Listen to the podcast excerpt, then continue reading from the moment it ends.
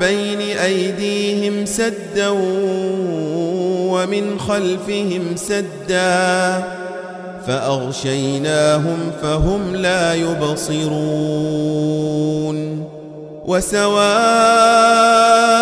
عليهم أأنذرتهم أم لم تنذرهم لا يؤمنون إنما تنذر من اتبع الذكر وخشي الرحمن بالغيب. فبشره بمغفرة وأجر كريم.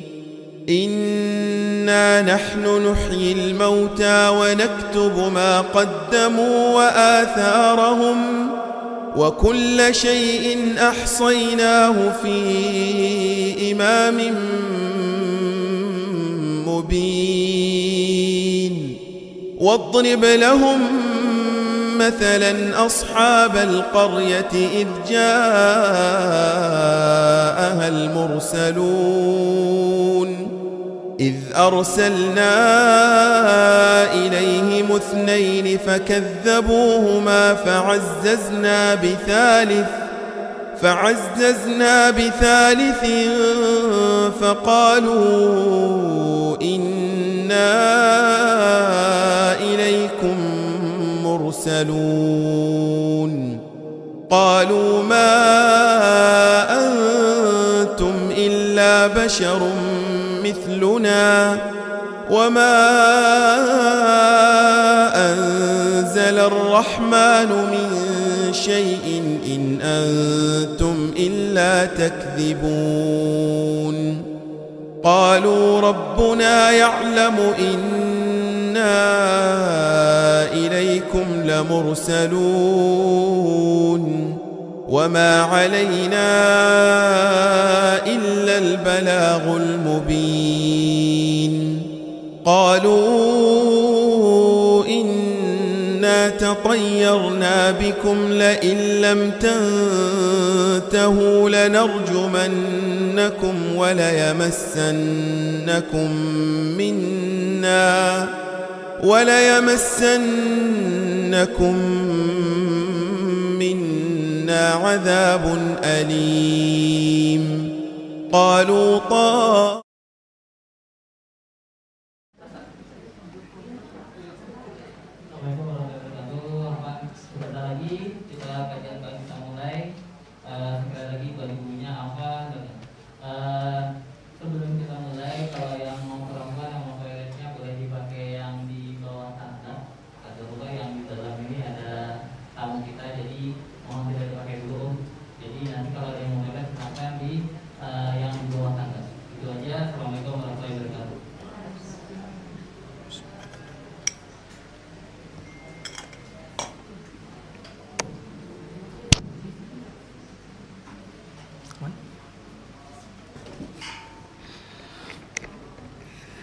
بسم الله الرحمن الرحيم السلام عليكم ورحمة الله وبركاته إن الحمد لله نحمده ونستعينه ونستغفره ونعوذ بالله من شرور أنفسنا وسيئات أعمالنا من يهده الله فلا مضل له ومن يضلله فلا هادي له أشهد أن لا إله إلا الله وحده لا شريك له وأشهد أن محمدا عبده ورسوله وصفيه من خلقه وخليله. أدى الأمانة وبلغ الرسالة ونصح للأمة. وكشف الله به الغمة وجاهد في الله حق جهاده حتى أتاه اليقين. وتركنا على محجة بيضاء.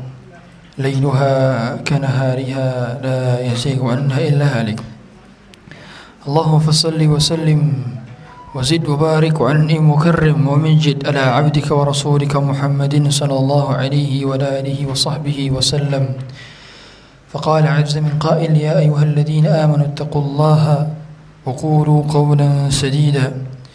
يصلح لكم أعمالكم ويغفر لكم ذنوبكم ومن يطع الله ورسوله فقد فاز فوزا عظيما. أما بعد فإن أصدق الحديث كتاب الله. وخير الهدى هدى محمد صلى الله عليه وسلم وشر الأمور محدثاتها وكل محدثة في الدين بدعة وكل بدعة ضلالة وكل ضلالة في النار. حديث سكريا جماعة عند رمات الله سبحانه وتعالى begitu pula tahfiz atau rumah tahfiz Al-Hasan yang semoga Allah berkahi rumah tahfiz ini Allah berkahi pemiliknya, Allah berkahi yang hadir di dalamnya dan Allah berkahi juga yang memakmurkannya. Alhamdulillah Perta kita bertemu dan ini pada akhirnya Allah yang pertemukan. Bukan kita yang bertemu tapi Allah yang mempertemukan. Kita tidak berjumpa tapi Allah yang menjumpakan kita tidak mati tapi Allah yang mematikan. Kita tidak hidup tapi Allah yang menghidupkan segala puji bagi Allah yang mana dia yang mematikan orang yang hidup dan menghidupkan orang yang mati mendekatkan orang yang jauh dan menjauhkan yang dekat dialah Allah yang mampu menjumpakan orang yang berpisah dan memisahkan orang yang berjumpa. Kita bersyukur kepada Allah karena pertemuan kita pada kali ini adalah pertemuan yang menjadi takdirnya 50 ribu tahun sebelum Allah ciptakan langit dan bumi.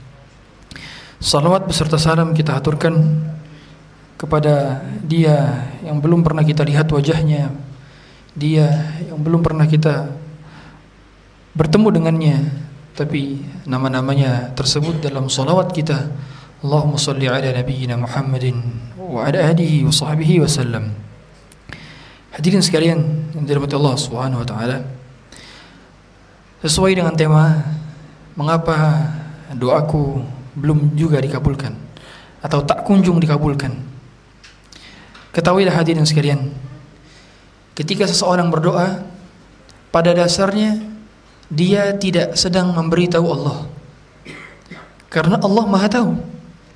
Allah Maha mengetahui sebelum dia mengucapkannya bahkan. Tapi kita perlu mengucapkannya dalam rangka kita menghinakan diri di hadapannya, dalam rangka kita memohon kepadanya, dalam rangka kita menyebut-nyebut kebutuhan kita. Sehingga pada dasarnya dalam doa kita kita sedang menunjukkan kerendahan kebutuhan dari kedua tangan yang kita angkat. Oleh karenanya tidak ada posisi yang paling disenangi Allah Subhanahu wa taala kecuali dua posisi. Yaitu posisi sujud dan posisi di mana kita mengangkat kedua tangan. Dua posisi inilah di mana manusia menghinakan dirinya. Dua posisi inilah di mana manusia merendahkan dirinya. Oleh karena Allah Subhanahu Subhanahu wa taala sangat senang dengan dua posisi ini di mana hambanya tidak merasa besar. Posisi ketika sujud misalnya di mana dia setarakan antara dahi bagian tubuh yang paling mulia dari tubuhnya setara dengan kakinya yang dia pakai untuk menginjak dan berjalan. Dia setarakan bahkan posisi kepala lebih rendah daripada bokong pada saat sedang sujud. Ini adalah posisi yang sangat Allah cintai di mana hamba-hamba sangat merendahkan diri di hadapan Allah. Pun begitu, ketika posisi hamba mengangkat kedua tangannya, maka pada saat posisi itulah hamba mendapatkan kerahmatan dari Allah Subhanahu wa taala yang mana dia sedang merendahkan diri, menghinakan diri, merasa butuh oleh karena Allah Subhanahu wa taala sangat senang dua posisi ini. Rasulullah katakan, "Inna rabbakum tabaraka wa ta'ala yastahyi min 'abdihi idza rafa'a yadayhi ila as-sama'i an yaruddahuma sifran." Sesungguhnya Tuhan kalian tabaraka wa ta'ala hayyun karimun, hayyun karimun. Allah Maha Pemalu sekaligus Allah juga Maha Dermawan. Tentu malunya Allah dan dermawannya Allah berbeda dengan makhluknya. Laisa kamitslihi syai'un wa huwas samiul basir. Tidak sama sifat-sifatnya dengan sifat makhluk. Secara hakikat pasti berbeda. Allah Maha Malu dan Dermawan. Ketika melihat seorang hamba mengangkat kedua tangannya ke langit, idza rafa'a yadayhi ila sama' an yaruddahu masifran, tetapi tidak memberikannya apa pun sehingga hamba ini turun menurunkan kedua tangannya kembali dalam keadaan hampa. Pasti setiap doa akan diijabah. Setiap doa akan dikabulkan. Setiap doa akan direspon. Oleh karenanya, permintaan kita kepada Allah Subhanahu wa taala justru disenangi Allah. Sedangkan permintaan kita kepada makhluk pasti dibenci makhluk. Oleh karenanya ada seorang penyair berkata, Allahu yaghdabu in tarakta su'alah wa bunayya Adamu hina yus'alu yaghdabu. Allah marah kalau tidak diminta. Sedangkan manusia marah kalau diminta berkali-kali. Ya. Allah itu kalau nggak diminta justru marah. Tapi manusia, coba kalau kita minta ke dia, ya, pinjam 100 dulu. Gimana? Kalau pinjam 100 dulu, dia akan marah kalau kita meminta berkali-kali. Tapi Allah senang kalau kita minta berkali-kali kepadanya. Oleh karenanya, sifat pada dasarnya manusia terbatas. Oleh karenanya, ketika diminta marah. Kenapa manusia bakhil? Karena memang kekayaannya terbatas. Kenapa Allah tidak bakhil? Karena kekayaan Allah tidak terbatas. Kata Allah Subhanahu wa taala dalam sebuah hadis qudsi, qudsi, "Lau anna awwalakum wa akhirakum wa insakum wa jinnakum kanu fi sa'idin wahidin, qamu fi sa'idin wahidin, thumma sa'alu kulla wahidin minhum mas'alatah." Kemudian setiap di antara mereka manusia dan jinnya dari awal hari kiamat dari awal dihidupkan sampai hari kiamat semuanya minta kepada Allah.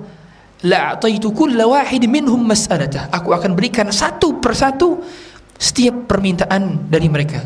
Wa ma naqasa mul dzalika mulki syai'a dan itu sama sekali tidak mengurangi kerajaanku. Saking tidak terbatasnya perbendaraan, kepemilikan, harta, kekuasaan, kekayaan milik Allah niscaya ketika semua makhluknya meminta dan Allah memberikan satu persatu apa yang mereka minta itu sama sekali tidak mengurangi jatah harta kekayaan pangkat seluruhnya yang Allah punya mana qasadari min mulki syai'a. Tidak berkurang walaupun hanya sedikit tidak berkurang. Dengan demikian kita harus pahami bahwa tidaklah setiap seorang muslim berdoa kecuali pasti akan dikabulkan. Dan tidaklah setiap mukmin berdoa pasti akan mendapatkan kebaikan dari doanya. Oleh karenanya dalam sebuah hadis sahih diriwayatkan Rasulullah wasallam bersabda, "Ma min muslimin yad'u bi da'watin laysa fihi ithmun wala biqati'ati rahmin illa atallahu ihda thalath." Tidaklah setiap muslim berdoa tidak ada doa dalam keburukan, bukan doa yang keburukan. Laisa fi ithmun, tidak ada dosa dalam doanya. Jadi dia tidak doa buruk. Dan juga tidak doa untuk memutus silaturahmi. Laisa fihi qati'atu rahmin illa Allah. Pasti Allah memberikan salah satu dari tiga perkara. Tiga perkara. Pasti kalau berdoa pasti mendapatkan salah satu dari tiga perkara ini. Imma an lahu da'watuhu yang pertama, kalau tidak Allah segerakan pengkabulannya di dunia, wa imma an laha fil fil akhirah atau Allah akan menjadikan dia sebagai tabungan di akhirat. Wa imma an yasrif anhu as-su'i mithlaha. Atau yang ketiga adalah dijadikan sebagai tolak bala. Sehingga kalau seorang yang berdoa maka salah satu dari ketiga ini kalau Allah kabulkan secara langsung, ini yang pertama opsinya. Yang kedua, Allah Subhanahu wa taala menjadikan itu sebagai tabungan nanti di akhir kiamat, tabungan di akhirat sehingga dia akan melihat itu semua sebagai sebuah pahala. Bayangkan betapa bahagianya seorang ketika dia banyak berdoa di dunia, kemudian Allah tidak menyegerakannya, tapi justru Allah malah menyimpannya di akhirat. Bahagia sekali. Karena kita tahu semua hadirin, dosa kita amat banyak, amalan kita sangat sedikit, ikhlas kita sangat kurang, lebih banyak kriaknya, lebih banyak ujubnya, lebih banyak kurangnya. Salat kita berapa yang khusyuk? Berapa yang khusyuk? Zikir kita berapa yang khusyuk? Berapa yang khusyuk? Salat malam kita berapa yang mengeluarkan air mata berlinang? Berapa banyak? Sangat sedikit. Oleh karena itu kita sangat butuh dengan pahala-pahala yang sudah Allah siapkan dari doa-doa kita. Dan yang ketiga, wa imma an yasrifa anhu minas su'i Allah akan palingkan dia dari bala yang seharusnya menimpa dia. Harusnya menimpa dia bala tersebut. Tapi karena dia berdoa sebelumnya dan Allah tidak mengabulkannya, tidak mengabulkan dalam bentuk secara langsung permintaannya dan juga tidak menjadikannya sebagai be- bekal di akhirat, tapi dia menjadikan hal tersebut sebagai suatu penolak bala. Penolak bala yang serupa dengan mislah. Mislah serupa dengan serupa dengan hal tersebut. Misalkan contoh dia berdoa minta uang 100 juta. Mungkin Allah tidak memberikan 100 juta dan Allah tidak menjadikan itu sebagai tabungan di akhirat, tetapi bisa jadi Allah Subhanahu wa taala memalingkan dia dari musibah. Harusnya dia ketabrak yang memakan biaya pengobatan senilai 100 juta. Tapi gak jadi ketabrak. Justru Allah selamatkan dia dari tabrakan tersebut sehingga dia selamat dari musibah yang total kecelakaannya adalah 100 juta. Begitu maksud daripada wa imma an yasrifa minas su'i. Allah palingkan dia dari keburukan setimpal dengan pahala daripada doanya. Oleh karenanya sampai diriwayatkan bahwa nanti ada hamba yang di akhirat dia menganggap lebih baik justru Allah tidak mengabulkan doanya sama sekali di dunia karena betapa banyak kebaikan-kebaikan yang dihasilkan didapatkannya ketika sudah menapakkan kaki di surga. Oh, betapa bahagianya orang melihat pahala-pahalanya di surga banyak. Oleh karenanya kalau kita compare doa-doanya para nabi itu baru dikabulkan setelah puluhan tahun. Nabi Ibrahim berdoa Rabbi habli minas salihin di ayat surat As-Saffat ayat 100 Rabbi habli minas salihin. Ya Allah berikanlah aku keturunan yang soleh. Al-Hafidh Ibn Kathir dalam tafsir Al-Quran Al-Azim menyebutkan bahwa Nabi Ibrahim baru diijabah doanya dikaruniakan anak Ismail setelah 86 tahun berdoa 86 tahun berdoa dalam doa-doanya pagi, siang, petang, malam dia berdoa Rabbi habli minas salihin Rabbi habli minas salihin. Siapa di antara kita yang berdoanya sudah sampai 86 tahun? Ada? Nabi saja berdoanya 86 tahun. Para ulama mengungkapkan hikmah. Kenapa? Padahal dia nabi. Tapi kalau nggak langsung diijabah, kenapa? Supaya mendapatkan pahala yang banyak dari doanya. Itu. Jadi wahai hadirin sekalian, kalau kita berdoa, Kok Allah nggak langsung mengabulkan? Tandanya Allah menginginkan kita mendapatkan pahala yang banyak dari doa-doa kita. Tujuannya itu.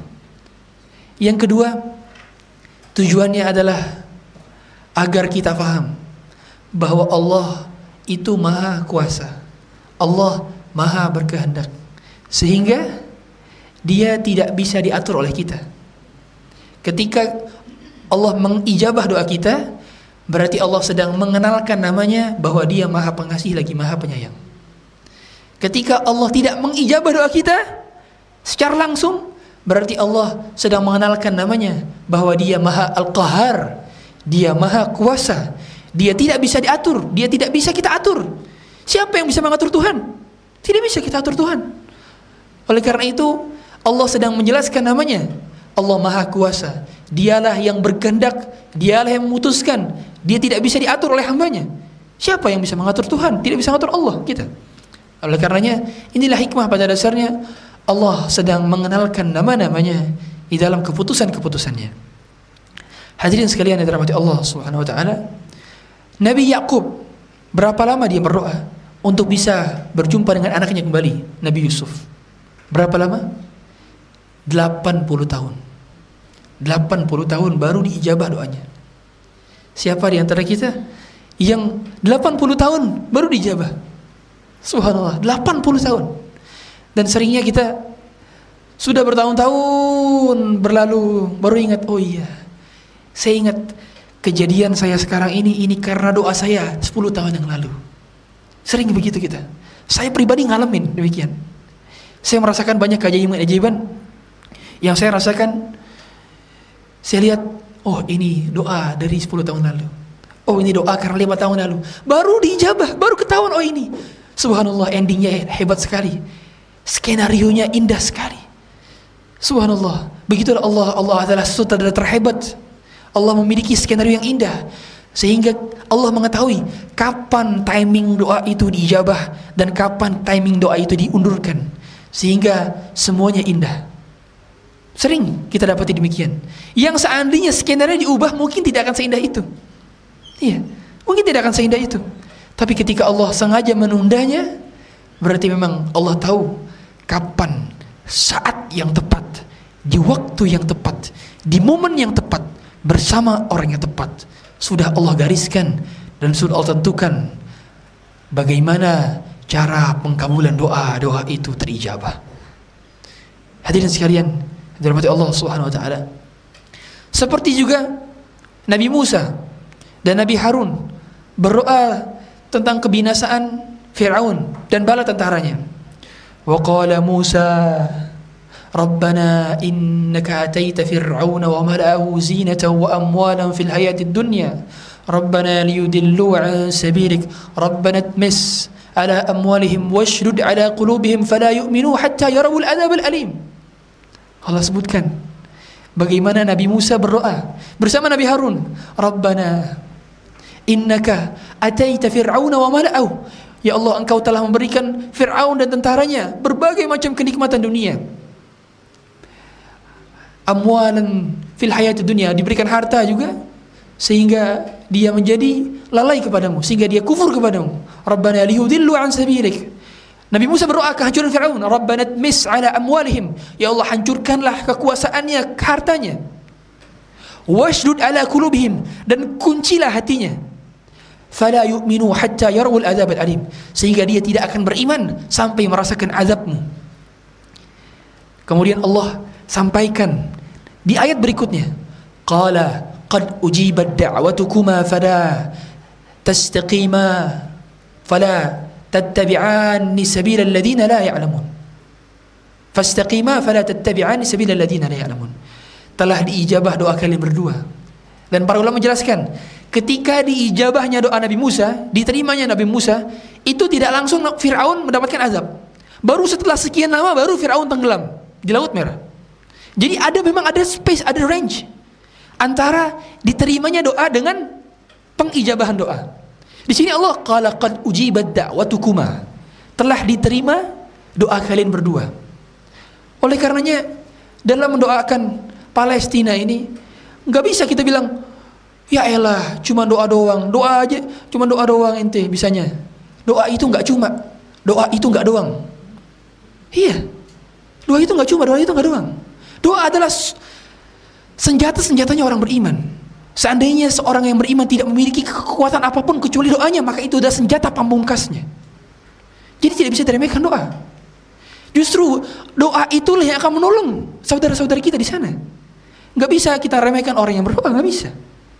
Oleh karenanya penting bagi kita untuk mendoakan saudara-saudara kita di sana. Di setiap sholat-sholat kita, di setiap akhir malam kita, Sebagaimana mungkin nantinya kita merasakan hal yang sama di negara kita. Dan mereka-mereka yang doakan kita. Maka seorang yang beriman itu sebagaimana bangunan sebagaimana kata Rasulullah SAW al-mu'minu lil mu'mini kal bunyan orang beriman dengan orang yang beriman lainnya seperti sebuah bangunan. Yashuddu ba'dahu ba'dan dia saling menguatkan dengan yang lainnya. Tiang-tiang saling menguatkan bangunan-bangunan kita mendoakan mereka semoga Allah Selamatkan saudara kita di sana dan semoga Allah hancurkan orang-orang Zionis yang menghancurkan saudara-saudara kita di sana. Hadirin sekalian dirahmati Allah Subhanahu wa taala. Jadi jangan merasa terlambat dalam pengabulan doa. Nikmati proses berdoa. Kadang kita merasa telat dikabulkan, ada hikmahnya. Oleh karenanya Umar bin Khattab radhiyallahu taala an beliau pernah berkatakan inni la ahmilu hammal ijabah. Wa inni walakinni ahmilu hammal doa aku tidak pernah khawatir doaku diijabah atau tidak.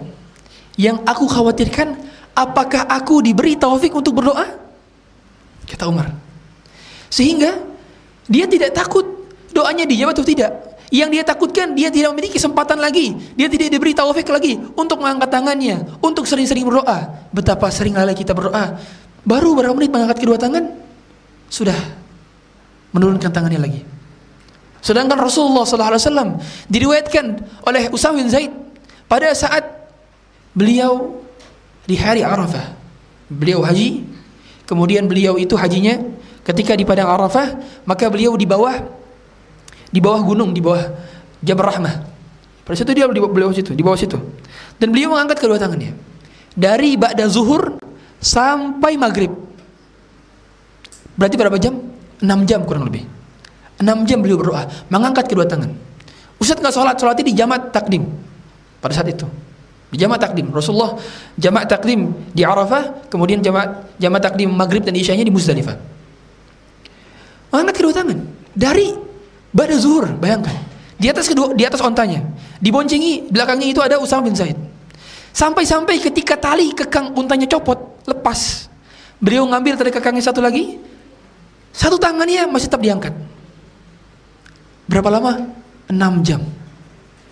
6 jam. Siapa di antara kita yang pernah mengangkat tangannya sampai 6 jam? Ada? Paling lama berapa menit, Pak? 15 menit paling lama mungkin.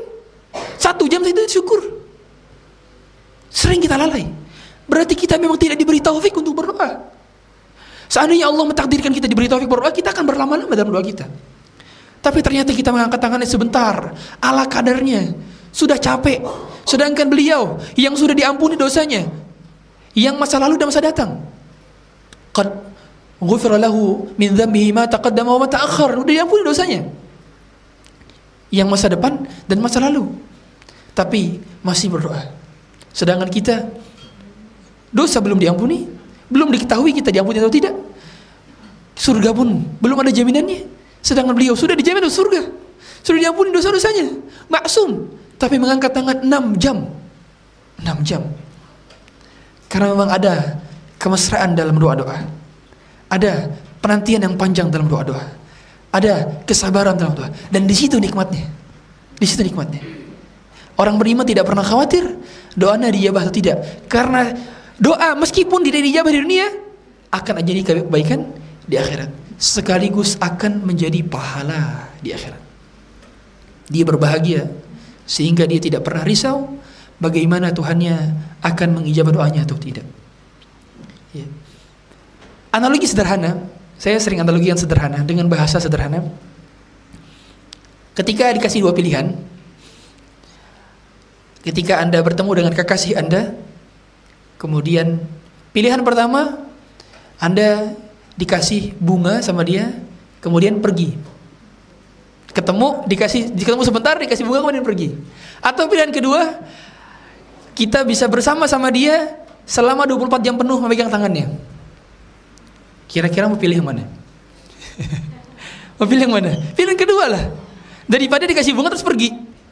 Lebih baik berlama-lama menggenggam tangannya seharian kan begitu? Seringkali justru kalau dipercepat doanya sering kali kita lupa dalam mengangkat tangan lagi. Nanti kalau Allah kabulkan semuanya, nanti kita lupa caranya gimana berdoa. Kalau Allah kabulkan semuanya, terus untuk apa ada di surga? Kalau Allah kabulkan doa kita semuanya di dunia langsung, pertanyaannya, lalu untuk apa adanya surga? Untuk apa adanya surga? Sedangkan yang membedakan dunia dengan di akhirat, yang membedakan dunia dengan di surga apa? permintaannya. Kalau permintaan di dunia tidak semua dikabulkan, sedangkan permintaan di surga semuanya dikabulkan, kan gitu. Sehingga Allah memang sudah mendesain dunia ini penuh serba kekurangan, serba tidak disegerakan dan serba fana. Tujuannya adalah untuk membedakan dunia dengan surga. Dan lagi-lagi agar kita rindu surga. Kenapa kita berdoa tidak cepat dikabulkan? Kenapa yang kita minta seringnya tidak sesuai dengan apa yang kita ekspektasikan? Tujuannya supaya kita rindu surga. Supaya kita rindu halam, kampung halaman kita. Karena hanya di sana semua yang diminta akan dikabulkan. Sedangkan di dunia seringnya kita mendapatkan hal yang tidak sesuai dengan ekspektasi kita. Allah katakan dalam surat An-Najm, "Amlil insani ma tamanna?" Apakah manusia dapat mendapatkan semua yang diinginkan? Tidak. Coba lihat dicek. Saya lupa ayatnya. An-najm. Am lil insani ma tamanna? Am lil insani ma tamanna? Apakah manusia dapat mendapatkan semua yang diinginkan? Di sini difahami oleh para ulama bahwa semua yang diinginkan dapat digapai kalau dia sudah berada di surga. Walakum fima tashtahi anfusukum walakum fima fi fima tad'un. Kamu mendapatkan apa yang kamu inginkan dan kamu mendapatkan apa yang kamu harapkan. Ya. Oleh karenanya fima yashtahi al-anfus fiha ma tashtahi al-anfus wa taladul a'yun wa antum fiha khalidun. Allah katakan hanya di dalamnya semua yang diinginkan dapat tercapai dan semua yang diinginkan dapat terrealisasikan. Semua pandangan keindahan akan didapatkan di sana. Bahkan di dalam surat Al-Insan, wa idza ra'aita thamma ra'aita na'iman wa mulkan kabira. Allah katakan surga itu kanan kiri depan belakang atas bawah semuanya adalah na'iman wa mulkan kabira. Kenikmatan dan kerajaan yang besar. Kata para ulama, kerajaan penghuni surga itu baru dapat terlihat kalau kita ngelihat 360 derajat. Karena depan, belakang, kanan, kiri, atas, bawah. Semua kerajaan. Bukan cuma satu space doang, tapi semua bayangan, semua sudut adalah kerajaan dan kenikmatan. Dan inilah yang dimaksudkan pada dasarnya seseorang ketika dia berharap kebaikan di dunia, maka Allah akan segerakan kenikmatan itu dan seringnya kita takut dan khawatir kalau Allah nanti tidak memberikan jatah kita di akhirat.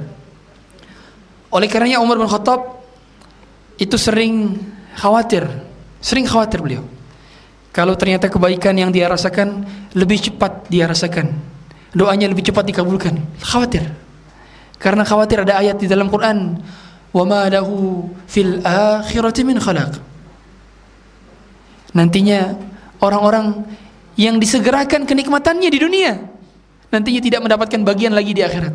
Tidak mendapatkan lagi bagian di surga.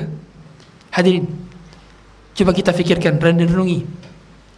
Bagaimana apabila jadinya ternyata kita nggak punya satu inci tanah pun di surga? Gimana? Gimana jadinya? Kalau ternyata kita nggak punya kaflingan di surga kita punya kaflingan di dunia, punya tanah sana sini, punya aset sana sini. Tapi gimana jadinya kalau ternyata di surga nggak ada kaflingan tanah kita, nggak ada list nama kita? Gimana jadinya? Oleh karenanya orang yang beriman faham bahwa tidak dikabulkannya segera seringnya itu mendatangkan maslahat bagi dirinya dan dia tidak pernah khawatir dan tidak pernah risau pada dasarnya karena selama dia berdoa mengucap apa yang diridhoi oleh Allah pasti Allah akan ganjarkan dia dengan kebaikan-kebaikan. Kita masuk kemudian ke dalam adab-adab di dalam berdoa. Adab-adab di dalam berdoa. Memang pada dasarnya berdoa ini ada adab-adabnya. Dan kita ingin Allah mengijabah doa kita apabila kita beradab dalam berdoa kepadanya. Ya. Kalau kita lihat surat Al-Fatihah. Al-Fatihah itu dimulai dengan Alhamdulillahirrahmanirrahim. Coba kita lihat segala puji Allah Tuhan semesta alam. Alhamdulillah rabbil alamin. Ar-Rahman Rahim yang Maha Pengasih lagi Maha Penyayang. Ya. Malik Yaumiddin. Kemudian kita mengatakan pemilik hari pembalasan. Iyyaka na'budu wa iyyaka nasta'in. Hanya kepada Engkau kami berharap, hanya kepada Engkau, hanya kepada Engkau kami menyembah dan hanya kepada Engkau kami mohon pertolongan. Baru ayat terakhir kelimanya. Ihdinas siratal mustaqim berikanlah kami petunjuk ke jalan yang lurus. Yang saya tanya, dari ketujuh ayat ini, yang mana yang cuman yang cuman doa? Ayat berapa yang doa? Ihdinas siratal mustaqim. Ya kan? Ihdinas siratal mustaqim itu doa isinya. Ya Allah, berikanlah aku petunjuk ke jalan yang lurus. Lihat, perhatikan, perhatikan. Ihdinas siratal mustaqim itu ayat kelima. Ayat kelima, ihdinas siratal mustaqim. Berarti ayat 1 sama 4 ini apa? Tawasul. Tawasul, tawasul syar'i. Tawasul itu apa? Tawasul itu memuji-muji Allah, menjadikan wasilah. Ini tawasul yang syar'i. Tawasul yang beneran yang disepakati oleh para ulama boleh tawasul itu dalam doa seperti memuji-muji Allah. Kemudian beristighfar itu tawasul namanya. Tawasul doa. Ya. Kita berdoa, kan kita memuji, kita memuji Allah, mengatakan bahwa Allah pemilik hari pembalasan, mengatakan kita hanya berharap kepada Allah Baru kita meminta eh dinas mustaqim. Pun begitu dalam setiap doa-doa kita hendaknya kita memuji-muji Allah terlebih dahulu. Oleh karenanya para ulama menjelaskan kalau kita berdoa dengan memuji-muji Allah dulu. Alhamdulillah alamin. Ucapkan alhamdulillah. Para ulama juga menjelaskan juga biasanya awal-awal berdoa itu diawali dengan dengan istighfar. Istighfar. Istighfar. Ya, memuji Allah, beristighfar. Dari mana Ustaz? Dari surat Nuh. Surat Nuh. Apa ya? Yang Nabi Nuh katakan, "Faqultu astaghfiru rabbakum innahu kana ghaffara." Aku katakan kepada kalian, kata Nabi Nuh kepada kaumnya, "Istaghfiru rabbakum." Beristighfarlah kepada Tuhan kalian. Innahu kana ghaffara. Sesungguhnya Dia Maha Pengampun. Yursilis samaa'a 'alaikum midrara nantinya Allah akan mengirimkan air dari langit yang bercucuran yaitu apa? Apa? Air hujan. Oleh karenanya kalau kita sekarang di musim kemarau harus berbanyak apa? Istighfar. Karena istighfar itu mendatangkan hujan. Makanya mengapa kalau kita sholat istisqa khatibnya itu kan setelah sholat itu ada khatib kan, ada khutbahnya. Nah khutbahnya itu istighfar tiga kali. Astagfirullah, astagfirullah, astagfirullah. Bukan takbir. Kalau hari raya Id khutbahnya takbir biasanya kan. Tapi kalau istisqa itu istighfar. Karena istighfar ini mendatangkan hujan. Kenapa sekarang Allah tidak menurunkan air hujan? Di Jakarta sedikit sekali. Saya kemarin ke Bandung seminggu yang lalu, itu rintik sebentar, habis itu banyak panas lagi. Subhanallah. Saya merasakan betapa banyak dosa-dosa kita. Tidaklah air hujan tidak turun kecuali karena ada dosa-dosa kita hadirin. Iya, kan dosa-dosa kita. Maka kita harus banyak istighfar. Ajak keluarga kita untuk istighfar, sering-sering istighfar supaya Allah menurunkan. Subhanallah. Di rumah saya, tetangga-tetangga saya itu tiap malam keluar tidurnya di pos. Di pos karena panas. Mungkin Bapak Ibu sekalian rumahnya pakai AC. Di sekitar rumah saya banyak tetangga-tetangga yang rumahnya tidak pakai AC rumahnya. Dan mereka tiap malam tidurnya di pos. Di pos ronda. Karena panas. Di kamar itu Sampai-sampai kasur itu rasanya anget. Betul. Saking panasnya. Ya. Subhanallah sekarang. Dan ini semua tidak terjadi kecuali karena dosa-dosa kita hadirin. Karena kita banyak berdosa, kita lupa beristighfar. Padahal Allah Subhanahu wa taala tidak akan mengazab sebuah kaum kalau ada dua hal. Maka Allah liyu'adzibahum wa anta fihim wa ma kana Allah mu'adzibahum wa hum yastaghfirun. Dua hal yang akan tidak Allah azab karena penyebabnya dua. Allah tidak akan mengazab sebuah kaum kalau kamu ya Muhammad masih berada di antara mereka. Berarti sekarang Rasul sudah tidak ada. Cuma ada opsi kedua. Wa ma kana Allah mu'adzibahum wa hum yastaghfirun. Dan Allah tidak akan mengazab sebuah kaum kalau kaumnya masih beristighfar. Sekarang Rasul sudah tidak ada, sudah wafat. Tinggal satu lagi yaitu istighfar.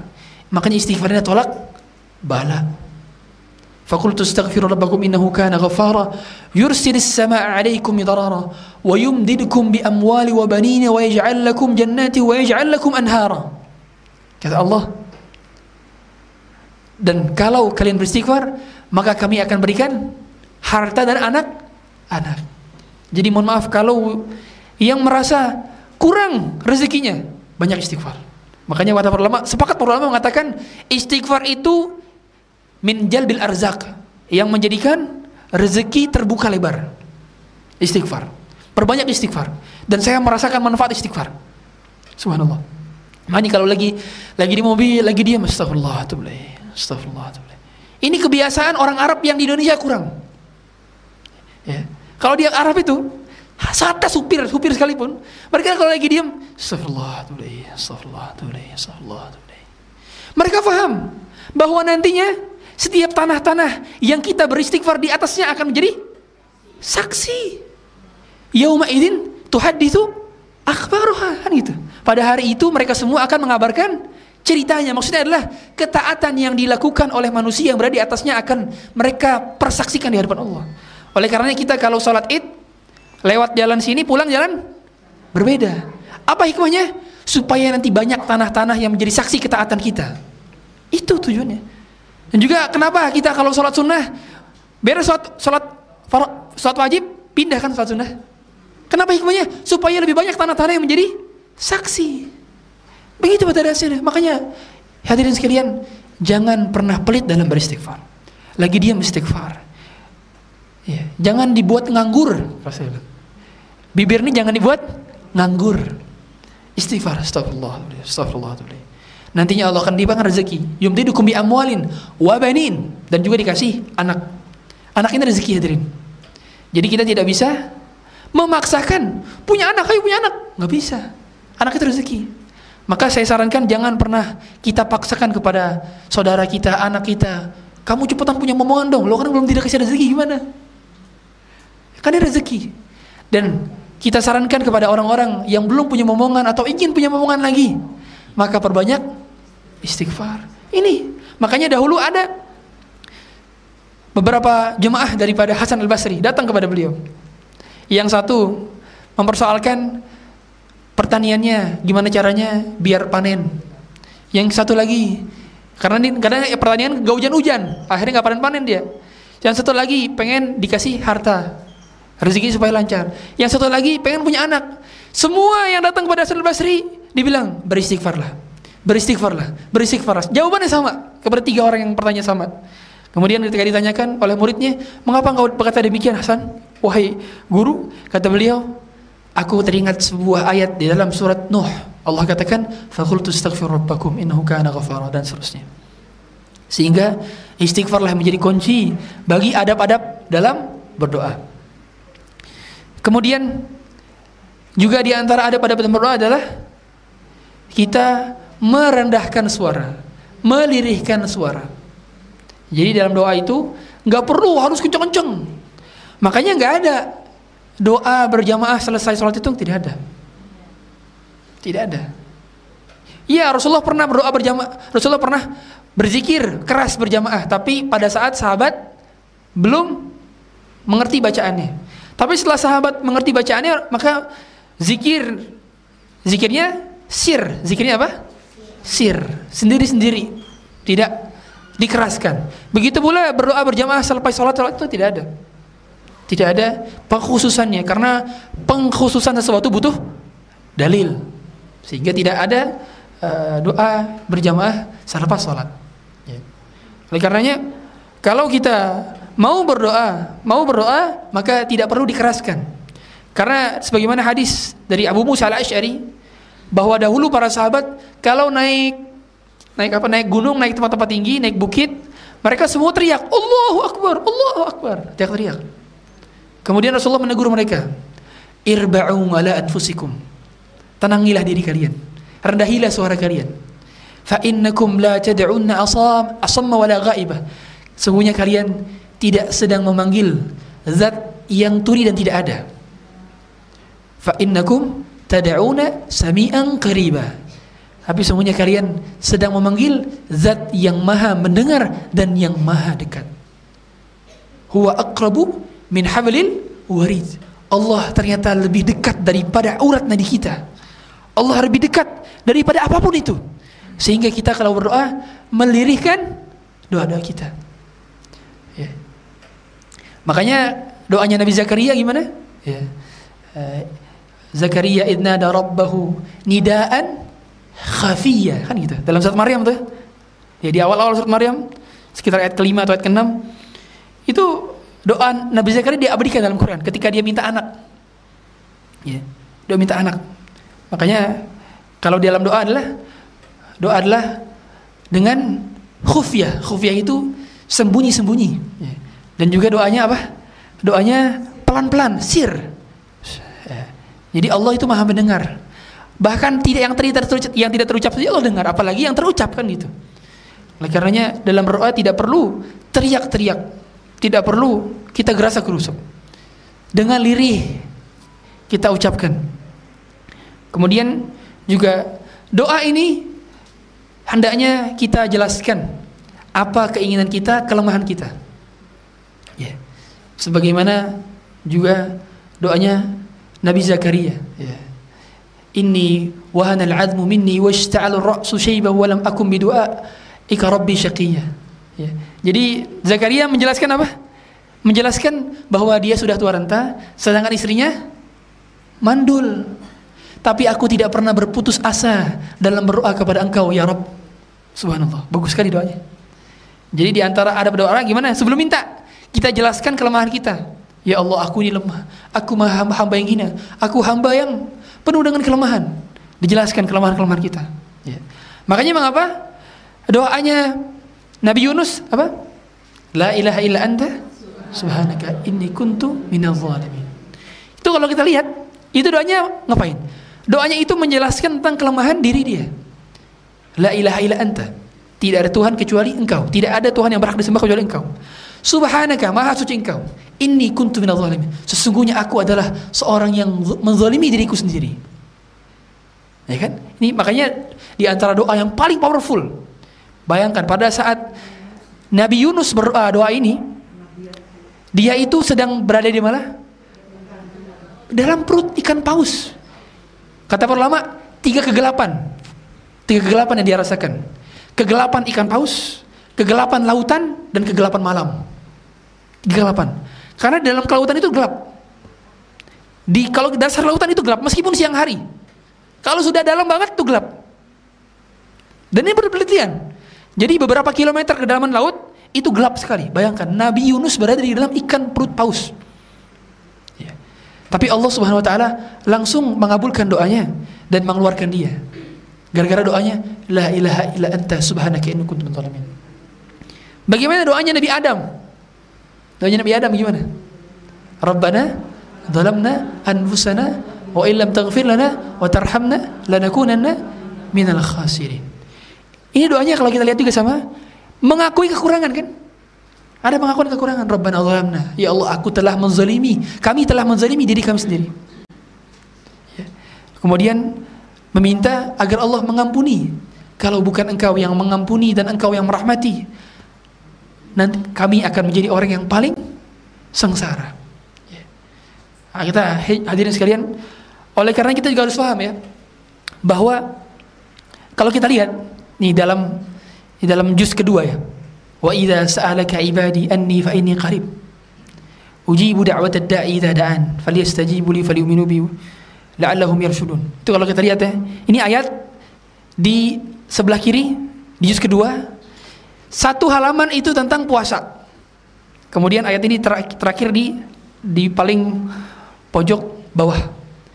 Setelahnya lembar setelahnya itu ayat tentang puasa juga. Di sini ayat ini ada hikmah kenapa peletakannya itu ditaruh sebelumnya ayat puasa, setelahnya ayat puasa. Kata para ulama, dikarenakan orang yang puasa itu doanya selama dia berpuasa diijabah.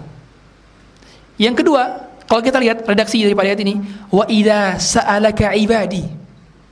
Kalau ada hambaku yang bertanya kepadamu. Kemudian Allah mengatakan, fa inni qarib. Allah tidak mengatakan fakul, tapi Allah langsung menjelaskan fa inni karib. Aku sungguh aku dekat. Berbeda dengan ayat-ayat lainnya. Kalau ada ayat-ayat lainnya, yas'alunaka 'anil mahid. Kul, ada kul di situ, ada kul katakanlah. Tapi berbeda dengan ayat ini, tidak ada kul. Jadi bukan disuruh Rasul yang suruh mengatakan, jawab, enggak. Tapi Allah yang langsung menjawabnya. Dalam perkara lain, ketika yas'alunaka, mereka bertanya kepadamu. Biasanya setelah ayat itu ada kul. Katakanlah Muhammad penjelasannya ini. Tapi berbeda dengan ayat mengenai dijawabnya doa. Saking dekatnya Allah, Allah tidak butuh perantara kul di situ. Kalau kita paham bahasa Arab, keren banget. Serius. Karena berarti peniadaan kata kul di situ menunjukkan bahwa Allah sangat dekat sampai-sampai tidak butuh perantara lisan Muhammad. Bayangkan. Fa ini qarib Sungguhnya aku maha dekat. Ujibu da'wat da'i. Aku akan mengijabah setiap orang yang berdoa. Idza da'ani, apabila dia berdoa kepadaku. Falyastajibu li wal yu'minu bi. Kemudian mereka akan beribadah dan beriman kepadaku. La'allahum yarshudun. Semoga dengan demikian mendapatkan petunjuk. Nah, di sini dipahami hadirin sekalian bahwa istijabah atau istijab istijabah itu memang pada dasarnya arti definisi bahasanya itu bukan diberikan apa yang diinginkan, bukan. Tapi artinya adalah merespon atau direspon. Istijabah itu artinya Allah merespon. Makanya kalau ketika kita katakan Allah mengijabah doaku itu bukan berarti harus berarti sama sesuai dengan apa yang kita inginkan. Tapi Allah merespon, paham ya? Kalau merespon berarti seringnya Allah mempertimbangkan dan Allah tahu yang baik yang mana buat kita. Makanya hadirin, Allah itu memberikan yang kita butuhkan, bukan apa yang kita inginkan. Saya sering analogikan ibu-ibu di sini, adakah yang ketika bangun tidur, ya Allah berikan saya oksigen? Ada gak? Nggak ada. Tapi Allah berikan oksigen. Padahal kita nggak minta. Berarti Allah memberikan yang kita butuhkan dibandingkan yang kita minta. Dan ternyata seringnya Allah itu memberikan sesuatu yang lebih kita butuhkan daripada apa yang kita minta. Karena seringnya yang kita minta justru memudorotkan kita. Yang kita minta justru malah melalaikan kita. Yang kita minta justru malah menjauhkan kita darinya. Asa an takrahu syai'an wa huwa khairul lakum wa asa an tuhibbu syai'an wa huwa syarrul lakum. Boleh jadi yang kau benci adalah yang itu baik untukmu dan boleh jadi yang baik yang kau yang kau sukai itulah yang ternyata tidak baik untukmu. Karena yang tahu yang terbaik adalah Allah, sedangkan kita tidak mengetahuinya. Ya. Wallahu ya'lamu wa antum la ta'lamun. Allah katakan demikian. Allah mengetahui sedangkan kalian tidak mengetahui. Allah tahu tentang masa depan kita. Hadirin sekalian, Allah itu Maha tahu. Allah tahu yang belum terjadi. Allah tahu yang sudah terjadi. Allah tahu yang sedang terjadi. Dan bahkan Allah tahu yang terjadi itu bagaimana apabila ia terjadi. Bayangkan. Allah mengetahuinya. Sehingga masa depan kita itu sudah Allah ketahui. Allah mengetahui tempat kita di neraka atau di surga Allah tahu. Sudah ada lauhul mahfuz. Jadi di lauhul mahfuz itu sudah tercatat tempat kita di surga atau di neraka. Sudah tercatat tadi. Coba bayangkan, gimana jadinya bila ternyata tempat kita ternyata di neraka. Gimana jadinya? Para sahabat pernah bertanya kepada Rasulullah, "Ya Rasulullah, kalau gitu mengapa kita beramal?" Kemudian kata Rasulullah, "I'malu fakullun muyassarun lima khuliqa lahu." Beramalah kalian, sesungguhnya manusia akan dipermudah jalannya menuju apa yang dia amalkan. Apa yang dia ciptakan, apa yang dia takdirkan. Makanya karena kita tidak tahu masa depan, kita tidak tahu tempat kita di surga atau neraka, fokus saja beramal. Karena semoga saja nanti akhirnya surga, gitu. Gitu ya. Makanya doa memang pada dasarnya itu tidak bisa mengubah isi lauhul mahfuz. Tidak bisa mengubah isi lauhul mahfuz. Tapi doa bisa mengubah takdir yang sudah diturunkan oleh Allah Subhanahu wa taala. Jadi takdir itu ada empat. Takdir ada empat. Takdir ada empat. Yang pertama takdir alam semesta. Yaitu takdir di Lauhul Mahfuz. Di mana Allah ketika pertama kali menciptakan apa makhluk yang pertama kali ciptakan? Apa? Pena. Pena. Allah pertama kali menciptakan adalah pena. Awwalu ma khalaqallahu al-qalam. Allah pertama kali menciptakan pena dalam sebuah hadis Bukhari. Summa qala lahu uktub. Kemudian Allah mengatakan kepada pena, tulislah, uktub. Uktub makhadir al-khalaiq ila an taqum as-sa'ah. Tulislah takdir-takdir seluruh alam semesta sampai hari kiamat. Maka takdir semenjak diciptakannya pena sampai hari kiamat sudah tertulis. Sudah tertulis. Rufi'atil aqlam wa jaffatis suhuf. Pena telah terangkat dan tintanya telah kering. Sehingga takdir di lahul mahfuz tidak berubah. Yang kedua, takdir umri, takdir umur. Takdir umur. Takdir umur ini kapan? Takdir umur ini pada saat kita berada di empat bulan kandungan. Jadi malaikat ketika meniupkan ruh, fayunfakhu fihi ruh wa yu'maru bi arba'i kalimat bikat birizkihi wa ajarihi wa amalihi wa syaqiyun am sa'idun empat hal yang dituliskan rezekinya ajalnya kemudian amalnya bahagia atau sengsara pada saat empat bulan di kandungan ini Berarti takdir umur sampai kita meninggal dunia, berarti takdir umurnya. Jatah rezekinya berapa, amal solehnya segimana, dosanya segimana, dia bahagia atau sengsara, udah dituliskan tuh. 4 bulan di kandungan. Kemudian takdir sanawi. Takdir sanawi, takdir tahunan. Takdir tahunan adalah takdir pada saat malam Lailatul Qadar. Allah menentukan merilis takdir-takdir selama setahun ke depan di malam Lailatul Qadar. Oleh karenanya qadar dinamakan Lailatul Qadar di antara artinya adalah malam penentuan takdir, malam perilisan takdir. Ya. Ini dalam surat Ad-Dukhan kata Allah, "Fiha yufraku kullu amrin hakim." Amru min indina. Jadi pada saat itu dirilis takdir-takdir semua perkara-perkara. Yang kedua, yang terakhir, yang keempat adalah takdir harian. Takdir harian, di mana setiap hari para malaikat mendapatkan rilis takdir apa yang Allah ingin tentukan di hari ini. Setiap hari. Dalilnya di dalam surat Yasin. Kulla yaumin huwa fi sya'an. Setiap hari dia berada dalam kesibukan. Kata para ulama, maksud daripada dia berada dalam kesibukan adalah setiap hari ada saja yang pada awalnya dia kaya Allah buat miskin di hari tersebut. Ada orang yang miskin di hari tersebut Allah buat kaya di hari tersebut. Ada orang yang susah Allah buat senang di hari tersebut. Ada orang senang Allah buat susah di hari tersebut. Setiap hari roda berputar. Sebagaimana poros bumi berputar, bulan berputar sesuai dengan porosnya, matahari berputar sesuai dengan porosnya. Semuanya beredar sesuai dengan garis edar masing-masing.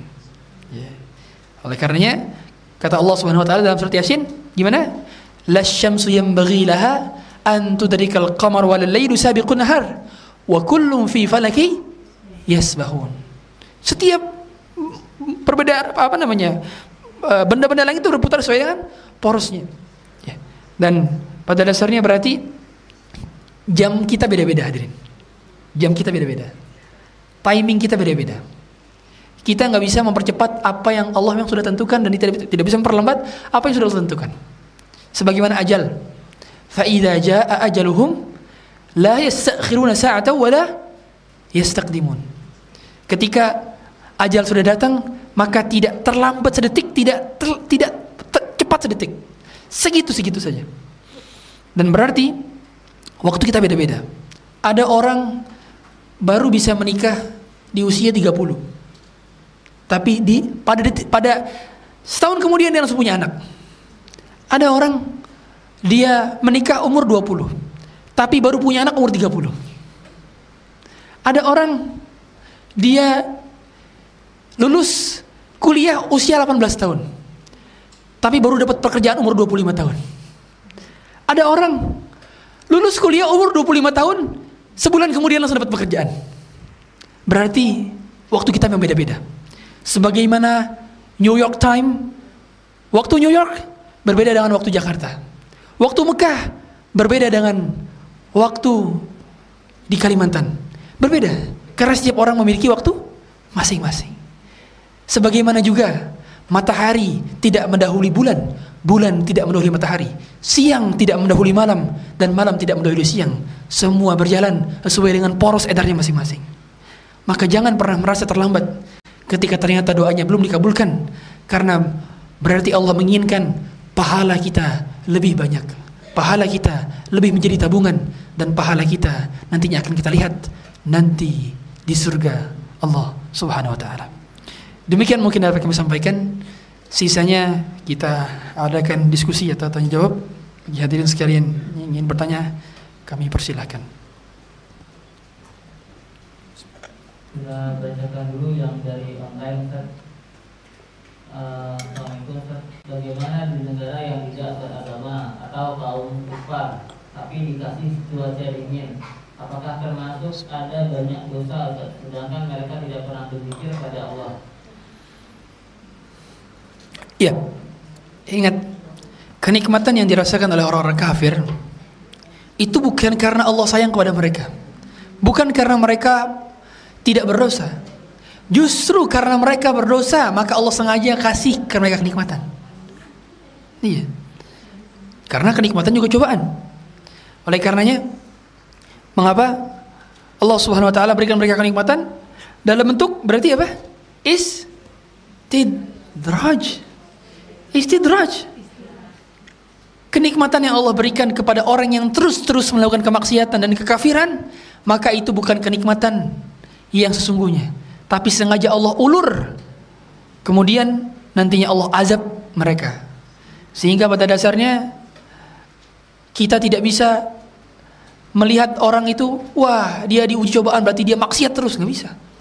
Wah dia dikasih kenikmatan berarti dia beramal soleh, nggak bisa, nggak bisa gitu.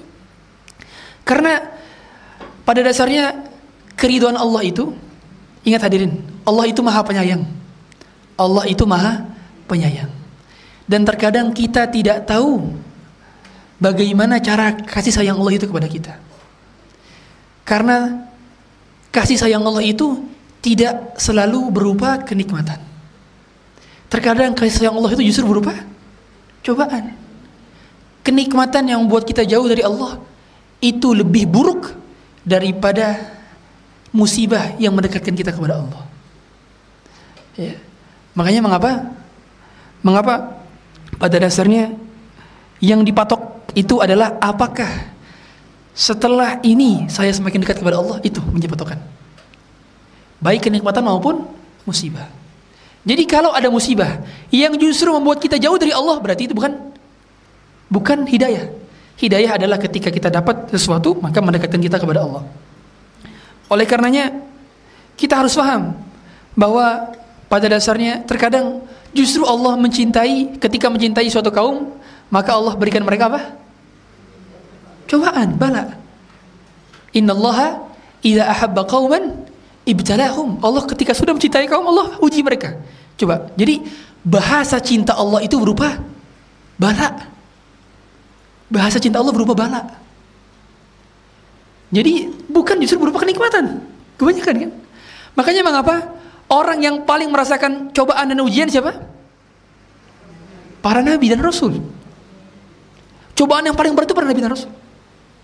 Makanya kata Rasulullah SAW, asyadun nasi balaan al anbiya. Summal amsal fal amsal. Orang yang paling berat cobaannya adalah para nabi. Kemudian orang setelahnya dan setelahnya. Tandanya memang kualitas keimanan menunjukkan adanya cobaan. Makanya mohon maaf ibu-ibu, hadirin sekalian, kalau ternyata kita setelah hijrah, kok rasanya nggak ada cobaannya, kok rasanya adem-adem aja, justru dipertanyakan apakah kita bertambah imannya atau tidak. Iya. Karena memang harusnya kalau bertambah iman bertambah juga cobaannya kan gitu. Makanya saya sering banget Ustadz, saya setelah resign dari sini jadi susah Ustaz. Masalah saya jadi banyak. Itu pertanda bahwa iman antum naik. Antum bersyukur barangkali amal antum diterima oleh Allah. Harusnya gitu. Iya. Saya lihat banyak rumah tangga jadi hancur gara-gara dia hijrah. Justru itu pertanda. Allah memberi antum ujian berarti iman antum naik. Karena kalau gitu-gitu aja berarti nggak ada iman antum naik. Iya.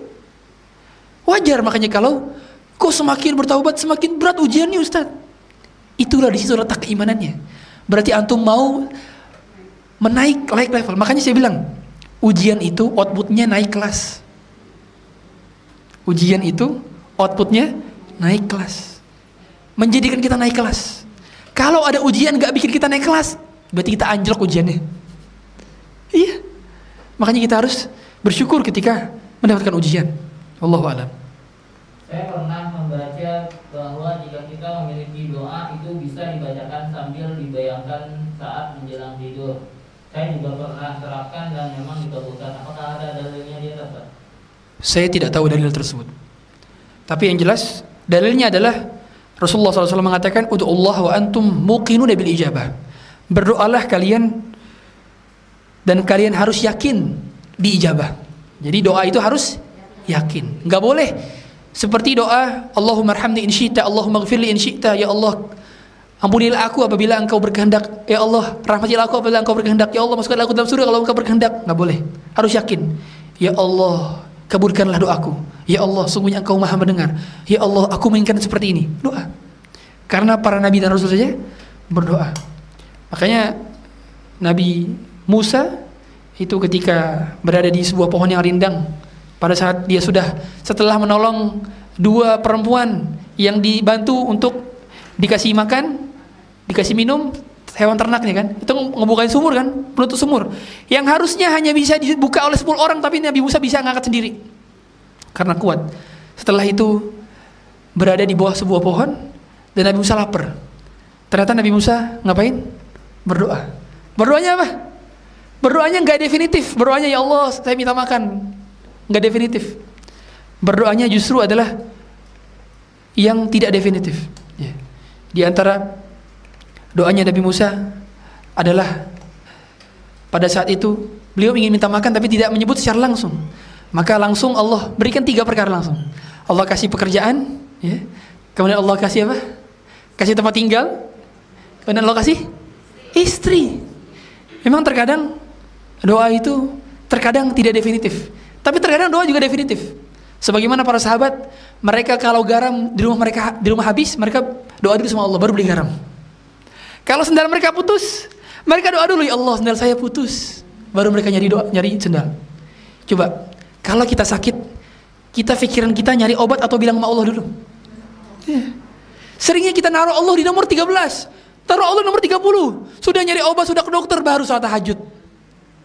Kita menaruh Allah di nomor terakhir ternyata hadirin. Subhanallah.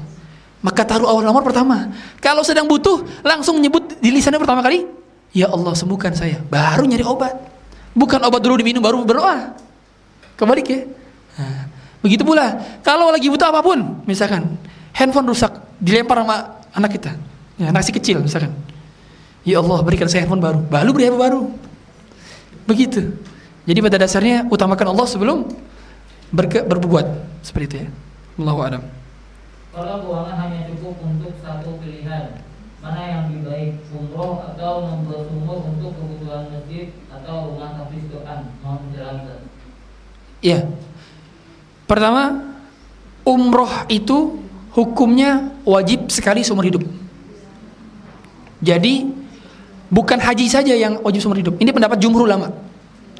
Sini saya bilang ada pendapat mayoritas ulama bahwa umroh itu wajib sekali seumur hidup kalau mampu. Kalau mampu. Adapun membuat sumur tadi itu bukan suatu hal yang wajib. Karena sesuatu yang wajib itu tidak gugur kecuali dengan yang wajib juga. Kaidahnya. Al wajib la yasqutu illa bil wajib. Kaidahnya kaidah fikihnya adalah kewajiban tidak gugur kecuali dengan kewajiban. Sehingga Allah alam saran saya umroh. Umroh. Karena umroh wajib sekali seumur hidup. Umroh kedua, umroh ketiga sunnah. Haji kedua, haji ketiga sunnah. Tapi haji pertama Umroh pertama wajib satu kali seumur hidup. Mengapa Ustadz? Karena umroh adalah haji kecil. Sehingga para ulama mengatakan bahwa umroh juga wajib sekali seumur hidup. Allah alam. Bagaimana dengan hukum COD? Apa? COD. Oh. Ya, ini agak di luar tema ya. ya. Tapi nggak apa-apa, saya jawab. Karena sebetulnya tak khusus saya di bidang fikih muamalah. COD cash on delivery yang berada di marketplace ini ada ketentuannya ada ketentuannya. Kita jelaskan skemanya dulu ya. Jadi COD itu adalah barangnya baru diterima dan baru bayar di tempat gitu. Ya. Jadi barangnya tertunda uangnya juga tertunda ya kan? Gitu. Dan COD ini apakah termasuk ke dalam jual beli hutang dengan hutang sehingga barangnya telat, uangnya juga telat. Ternyata skema seperti ini pernah dilakukan oleh Nabi Sallallahu Alaihi Wasallam bersama sahabat Jabir. Satu ketika Rasulullah bersama Jabir berada dalam sebuah perjalanan, kemudian Rasulullah ingin membeli untanya Jabir, untanya Jabir. Jabir ingin memberikan untanya, tapi Rasulullah menolak, saya ingin membeli saja. Akhirnya diterima oleh Jabir, tapi uangnya belum dikasih, Ontanya juga belum dikasih. Jadi Jabir masih di tunggangannya, Rasulullah masih di tunggangannya. Baru sampai di Madinah, barulah Jabir mengantarkan untanya kepada Rasulullah dan Rasulullah memberikan uangnya. Ini gak Jabir seperti skema COD, cash on delivery. Di mana ada penundaan dalam penyerahan barang dan ada penundaan dalam penyerahan uang. Tapi mereka sudah memiliki barang dan uang masing-masing. Gitu ya. Jadi ini tidak masalah. Yang tidak boleh pakai skema COD adalah dropshipper. Jadi orang-orang yang nggak punya barang, dia kemudian dia pakai skema dropshipping, tapi akadnya COD itu nggak boleh. Karena dia nggak punya barang. Kalau dia nggak punya barang pakai skema COD, maka berarti dia jual hutang dengan hutang. Karena berarti dia belum punya barang dan dia juga ada penundaan dalam penyerahan barangnya. Wallahu alam. Boleh yang dari belakang dulu kalau misalnya ada kalau enggak kita lanjut ke pertanyaan lain. Silakan Ibu kalau ada yang dari belakang Bu. Mic-nya ada di belakang.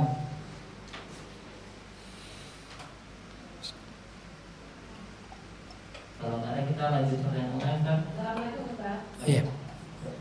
Apa misalnya eh, kita suka lihat video-video ibu-ibu yang cacat, tapi dia non muslim. Apakah kita kira dan itu karena dari luar masuk juga? Ustaz? Kan mungkin dunia dan pada nggak dapat hidayah. Cacat juga lagi, akhirnya juga nggak dapat apa-apa. Hmm, ini. Iya. Ya pada dasarnya keimanan ini given ya, pemberian Allah. Hidayah pun given pemberian Allah. Kalau orang memang ditakdirkan dia hidup dalam keadaan kafir dan mati dalam keadaan kafir, maka berarti takdirnya demikian. Takdirnya demikian. Mau tidak mau. Coba Abu Talib kurang berjasa apa dengan Rasulullah? Kurang dekat apa dengan Rasulullah? Membela dakwah Rasulullah, kemudian juga menolong dakwah Rasulullah SAW. Ketika Rasulullah dihina, dicaci, maka Abu Talib lah yang menjadi tamengnya. Tapi ternyata tidak mendapat hidayah. Berarti hidayah adalah hak prerogatif Allah. Sehingga kalau ada orang kafir ya udah memang takdirnya demikian. Kita hanya bisa menjelaskan atau hidayatul irsyad. Kita bisa menjelaskan. Jadi hidayah itu ada dua. Hidayatul irsyad dan hidayatul taufik. Dua. Kalau hidayatul irsyad menyampaikan, kita menyampaikan, itu namanya hidayah. Menyampaikan keimanan, dalil, argumentasi, seterusnya. Kalau hidayah taufik adalah hidayah yang mampu mengubahnya adalah Allah. Yaitu berupa keimanan dalam dada. Sehingga kalau ada orang kafir nggak beriman, berarti dia takdir demikian. Makanya kita bersyukur hadirin. Rezeki yang paling utama di dunia ini bukan anak, bukan mobil, bukan aset, bukan uang, bukan jabatan, bukan pangkat, bukan. Rezeki paling utama di dunia inilah iman. Islam ini rezeki kita kata paling utama. Betapa iman ini tidak ternilai harganya hadirin. Andai saja Allah mencabut iman-iman kita. Gimana?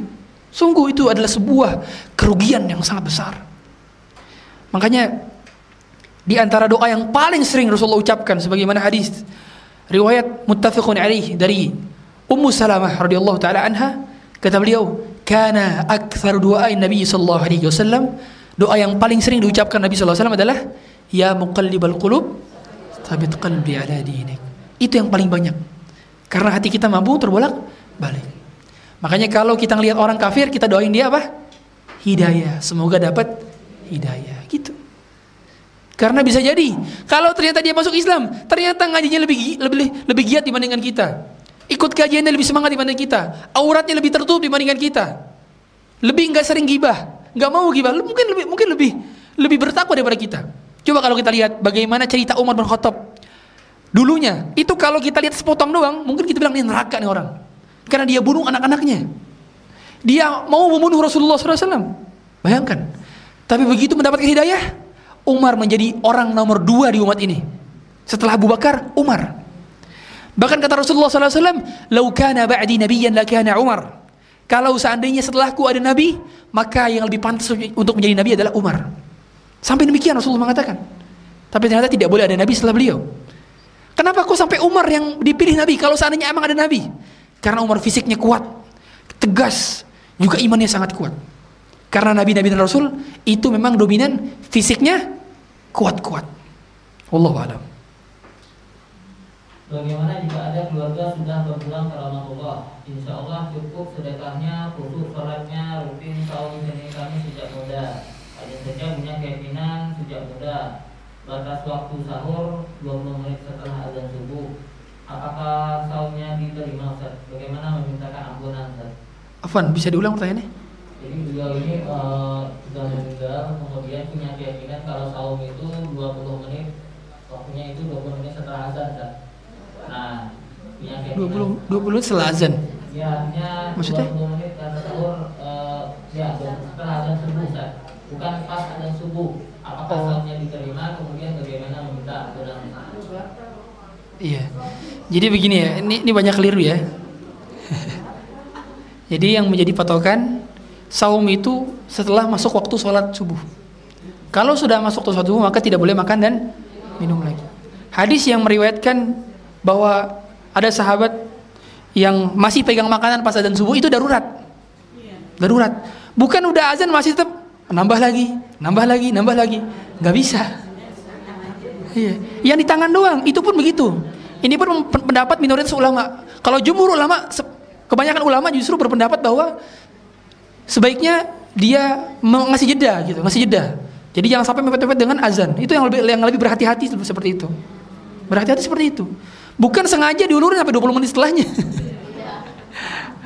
Ini nggak bisa, nggak bisa. Ini keliru dan ini salah. Ya. Nah, kalau dia meninggal dalam keadaan demikian, maka tugas kita hanya bisa mendoakan. Semoga saja dia karena tidak tahu dan karena syubhat di kepalanya, karena dia salah pemahamannya, semoga saja diampuni. Ya. Amin. Allah alam. Mungkin dari yang dimaksud karena ada perbedaan yang katanya kalau Indonesia ini ma- waktunya lebih maju Ustaz. mungkin itu seperti itu mungkin pemahamannya. Hmm. Iya, bar- barangkali demikian. Tapi tetap saja yang lebih berhati-hati adalah tetap berhenti sebelum azan. Tapi seandainya memang dia bersyukur demikian, semoga saja tetap diterima pahalanya. Allah alam. Dalam berdoa sebatas mana tinggi tangan kadang karena kadang saya berdoa dari buku atau doa dari HP. Satu lagi dalam zikir pagi petang apakah harus mengangkat tangan juga? Karena saya berzikir sambil menyetir. Ya.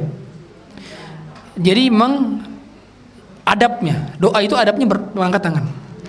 Tapi apabila tidak mengangkat tangan, tidak salah, tidak masalah, tidak masalah. Gitu ya. Nah, termasuk dalam zikir pagi petang itu kan ada lafaz doa-doanya. Ada lafaz doa-doanya. Seandainya memang bisa mengangkat tangan tidak masalah pada dasarnya. Tapi kalau tidak mengangkat tangan pun tidak masalah juga. Tidak masalah, ya. Kemudian sebatas mana kita mengangkat tangan ketika berdoa Ustaz? Nabi SAW berdoanya berdoanya pernah mengangkat tangan sampai seperti ini. Pernah pada salat istisqa sampai hatta zahara bayadu ibtai sampai kelihatan ketiak putih beliau. Itu pada saat istisqa ya. Dan itu pada permintaan-permintaan yang biasanya besar. Ya Allah, sampai sudah memohon lagi, sampai-sampai kelihatannya tangan beliau itu sampai kayak gini ke- kelihatannya. Ini kayak gini, tapi kelihatannya kayak kebalik. Makanya ada beberapa ulama yang bilang kalau doa itu kayak gini, padahal sebenarnya nggak ada. Doa itu kayak gini. Cuman Rasulullah ketika mengangkat tangan, gara-gara sampai tangannya keangkat, sehingga kesannya kayak kayak gini, paham ya? Nah, kesannya kayak turunin. Padahal beliau memang doanya semua seperti ini. Ya. Batasannya sampai tadi. Kalau ini ini sampai maksimal. Tapi yang normal ya seperti ini. Seperti ini. Dan doa itu menghadap apa? Langit. Kedua tangannya menghadap langit. Ya. Jadi memang yang lebih utama bukan seperti ini. Oh ini pada ini pada buka. Sedangkan kita mintanya ke langit karena Allah berasa di langit. Ini, ini. gini. Nah, ini ke langit. Nah, ini berdoa. Nah, iya. Begitu. Ya. Ap- harus gini apa gini Ustaz? Nah, ini para ulama ti- ti- tidak membatasi, tidak membatasi. Tapi kalau saya pribadi, saya pribadi lebih condong begini. Lebih condong seperti ini. Yang penting menghadap ke langit. Ya, menghadapkan wajah telapak tangan ke langit. Allah alam. Bagaimana dengan hukum orang yang mengambil copy paste eh, potongan-potongan kajian kemudian diposting di YouTube dan kemudian dapat penghasilan? Em, ini secara adab kurang bermanfaat ya, Eh, kurang bagus ya, kurang bagus. Apalagi kalau dia hendaknya izin juga, izin kalau mau posting izin dari sumbernya. Apalagi mendapatkan keuntungan dari sana, eh, sebaiknya izin. Ya.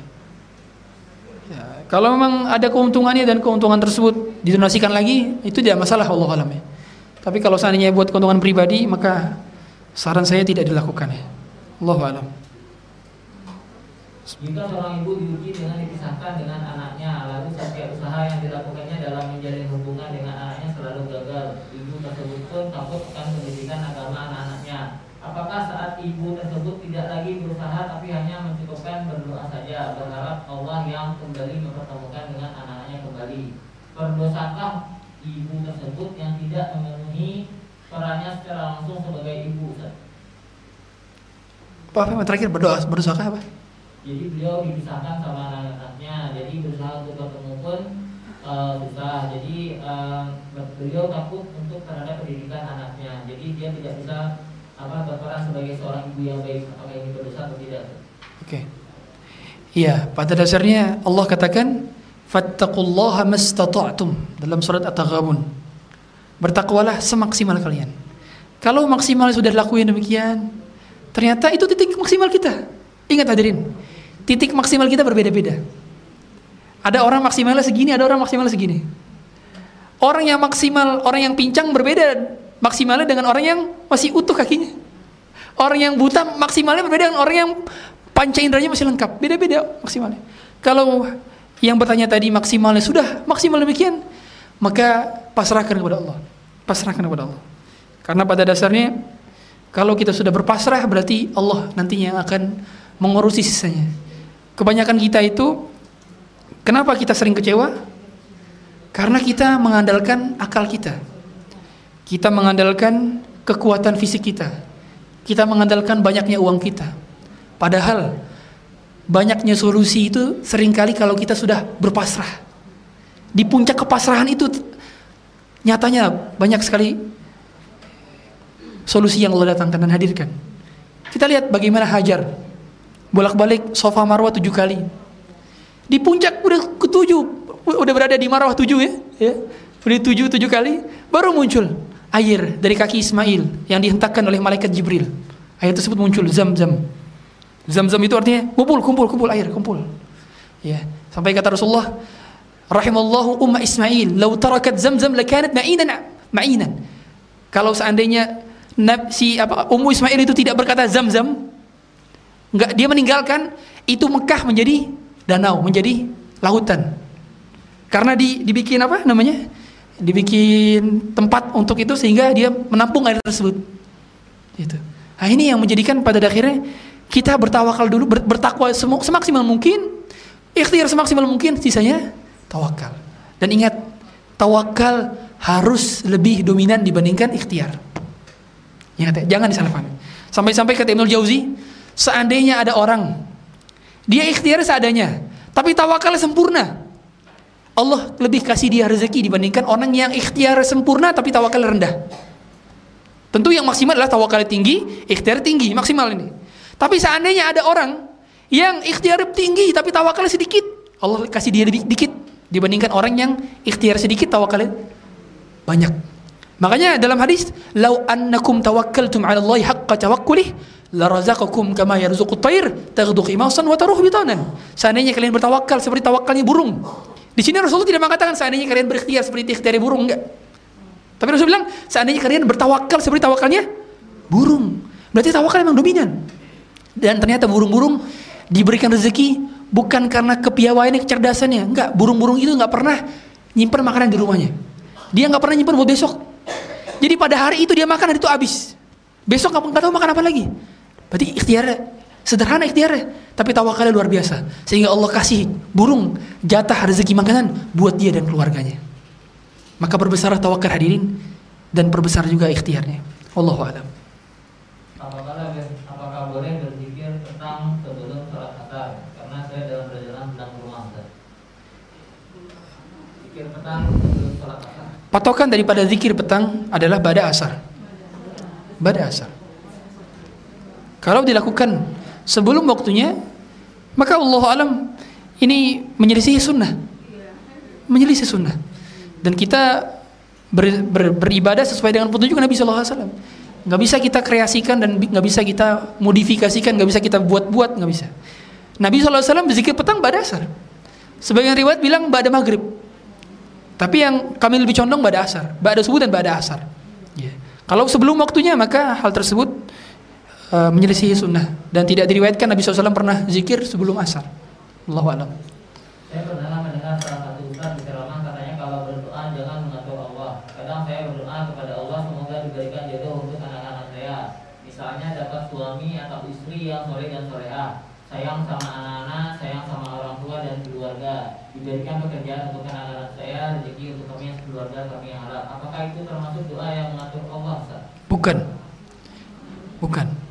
Doa yang tidak dianjurkan adalah doa yang berlebih-lebihan. Bagaimana doa berlebihan? Rasulullah pernah mengatakan innahu sayakunu fi akhir ummati qaumun ya'tadduna fit tuhuri wa du'a. Akan ada di akhir umatku orang-orang yang berlebihan dalam bersuci dan berlebihan dalam berdoa. Kalau berlebihan dalam bersuci, cuci tangannya lebih daripada tiga kali, cuci kakinya lebih daripada tiga kali itu berlebihan dalam bersuci. Atau was-was. Nah. Kalau berlebihan dalam berdoa gimana? Kata Rasulullah adalah seperti doa orang doa orang, ya Allah berikanlah aku surga di bagian sebelah kanan. Nah, itu ada yang doa gitu terus itu ada sahabat yang berdoa gitu. Ya. Nah, makanya di antara berlebihan dalam berdoa itu misalkan dia dia minta jodoh, dia minta suami. Ya, ya Allah berikanlah aku suami PNS golongan 4 yang rumahnya di Pondok Indah. Ini terlalu detail. Terus kalau nggak dikasih seperti itu gimana? Nah itu terlalu detail. Yang yang seperti itu yang tidak boleh. Atau minta jodoh. Ya Allah, berikanlah aku jodoh seperti dia. Atau berikanlah aku jodoh yang pokoknya kayak dia ya Allah. Seandainya dia bukan jodohku, maka jadikanlah dia tetap jadi jodohku. Ini namanya doa maksa. Nah yang seperti ini yang tidak boleh. Tapi kalau tadi doa minta jodoh yang soleh, doa minta anak-anak yang soleh itu bukan bukan doa maksa itu justru doa yang yang justru kebaikan. Ya, seperti ini yang pada dasarnya uh, berlebih-lebihan. Ya, Allah alam. Kalau kita terbiasa doa sesuatu, jadi kita doa seperti secara otomatis, kurang menghadirkan hati. Apakah doa yang seperti itu bisa dikabulkan dengan tiga jawaban doa seperti yang saya jelaskan tadi Ustaz dan mendapatkan pahala Ustaz? Iya. Jadi doa itu tidak akan diijabah dari hati hati yang lalai. Lisannya berkata tapi hatinya tidak khusyuk. Kata Rasulullah SAW, Inna Allah la yastajibu doa abdin Inna Allah la yastajibu doaan min qalbin ghafirin lahin. Allah tidak mengabulkan doa hamba dari hati qalbin ghafil lahin, lalai yang lalai hatinya. Dia berdoa mengucapkan tapi hatinya mikirin yang lain. Pikirannya ke mana-mana tidak tidak khusyuk, tidak mengerti tetap bacaan doanya. Makanya mengapa hadirin sekalian mulai sekarang usahakan kita usahakan sebelum meninggal dunia hafalkan semua doa-doa yang pernah dibacakan Rasulullah dan ada dalam Quran. Ini. Dan fahami artinya. Dan bermulazamahlah dengan doa-doa tersebut dalam doa-doa kita.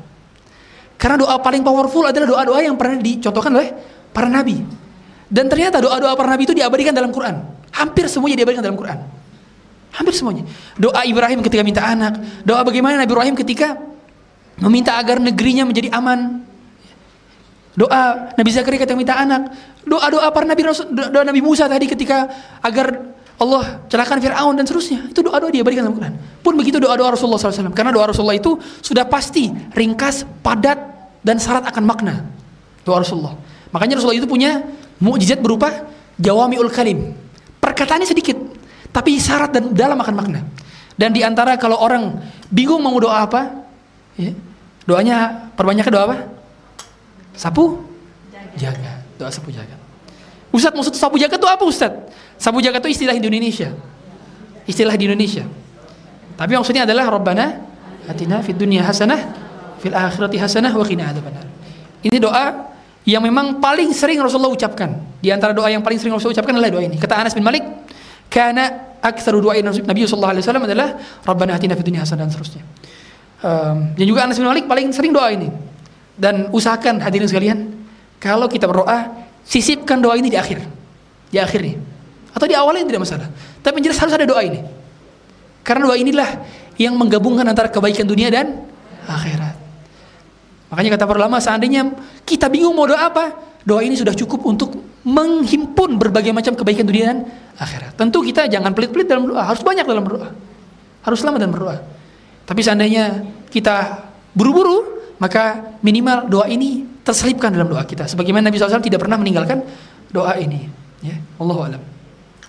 Terakhir mungkin dari yang belakang silakan.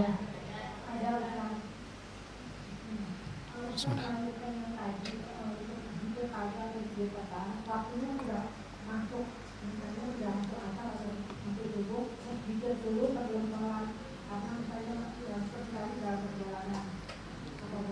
Boleh. Yang penting sudah masuk waktu sholat. Yang penting sudah masuk waktu sholat. Meskipun belum sholat, tapi waktunya. Karena zikir itu terikat dengan waktu, bukan terikat dengan sholat.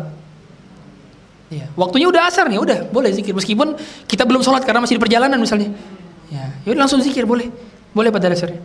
Ya, Allah alam. Silakan. Kalau tanya mengenai eh, lakukan ibadah berdoa kan salah satunya menyebut. Di kajian-kajian itu katanya kan boleh dalam bahasa Indonesia. Kalau boleh dalam bahasa Indonesia kan hukum saja kan banyak Ustaz. Kenapa harus dipaksakan? Kan nantinya bermudah-mudah. Kenapa tadi? Gimana? Kan nantinya bermudah-mudah atau Ustaz ya apalah bahasa Indonesia aja lah doa dalam sujud ini kan gitu. Kan katanya boleh dalam bahasa Indonesia. Doa dalam sujud. Hmm. Kita bermudah-mudah Iya. atau Ustaz ya apalah nggak pakai bahasa Lah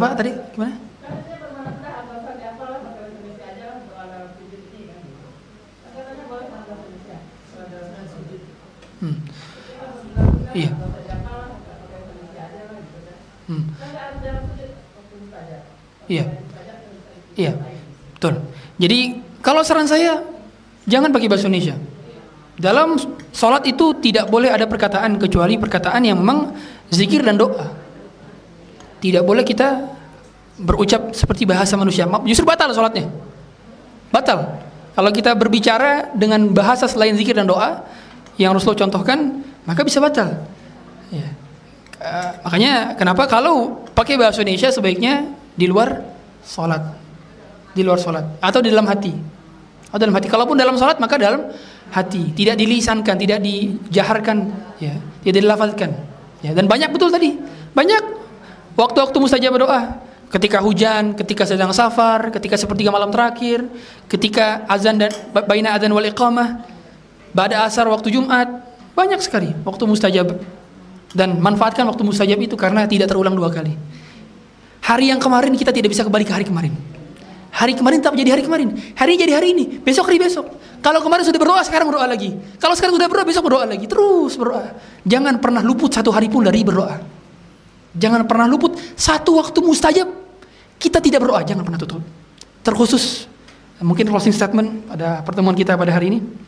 Kita berdoa semoga saudara-saudara kita di Palestina semoga Allah segerakan juga pertolongan bagi Allah kepada mereka dan Allah hancurkan para Zionis dari Yahudi.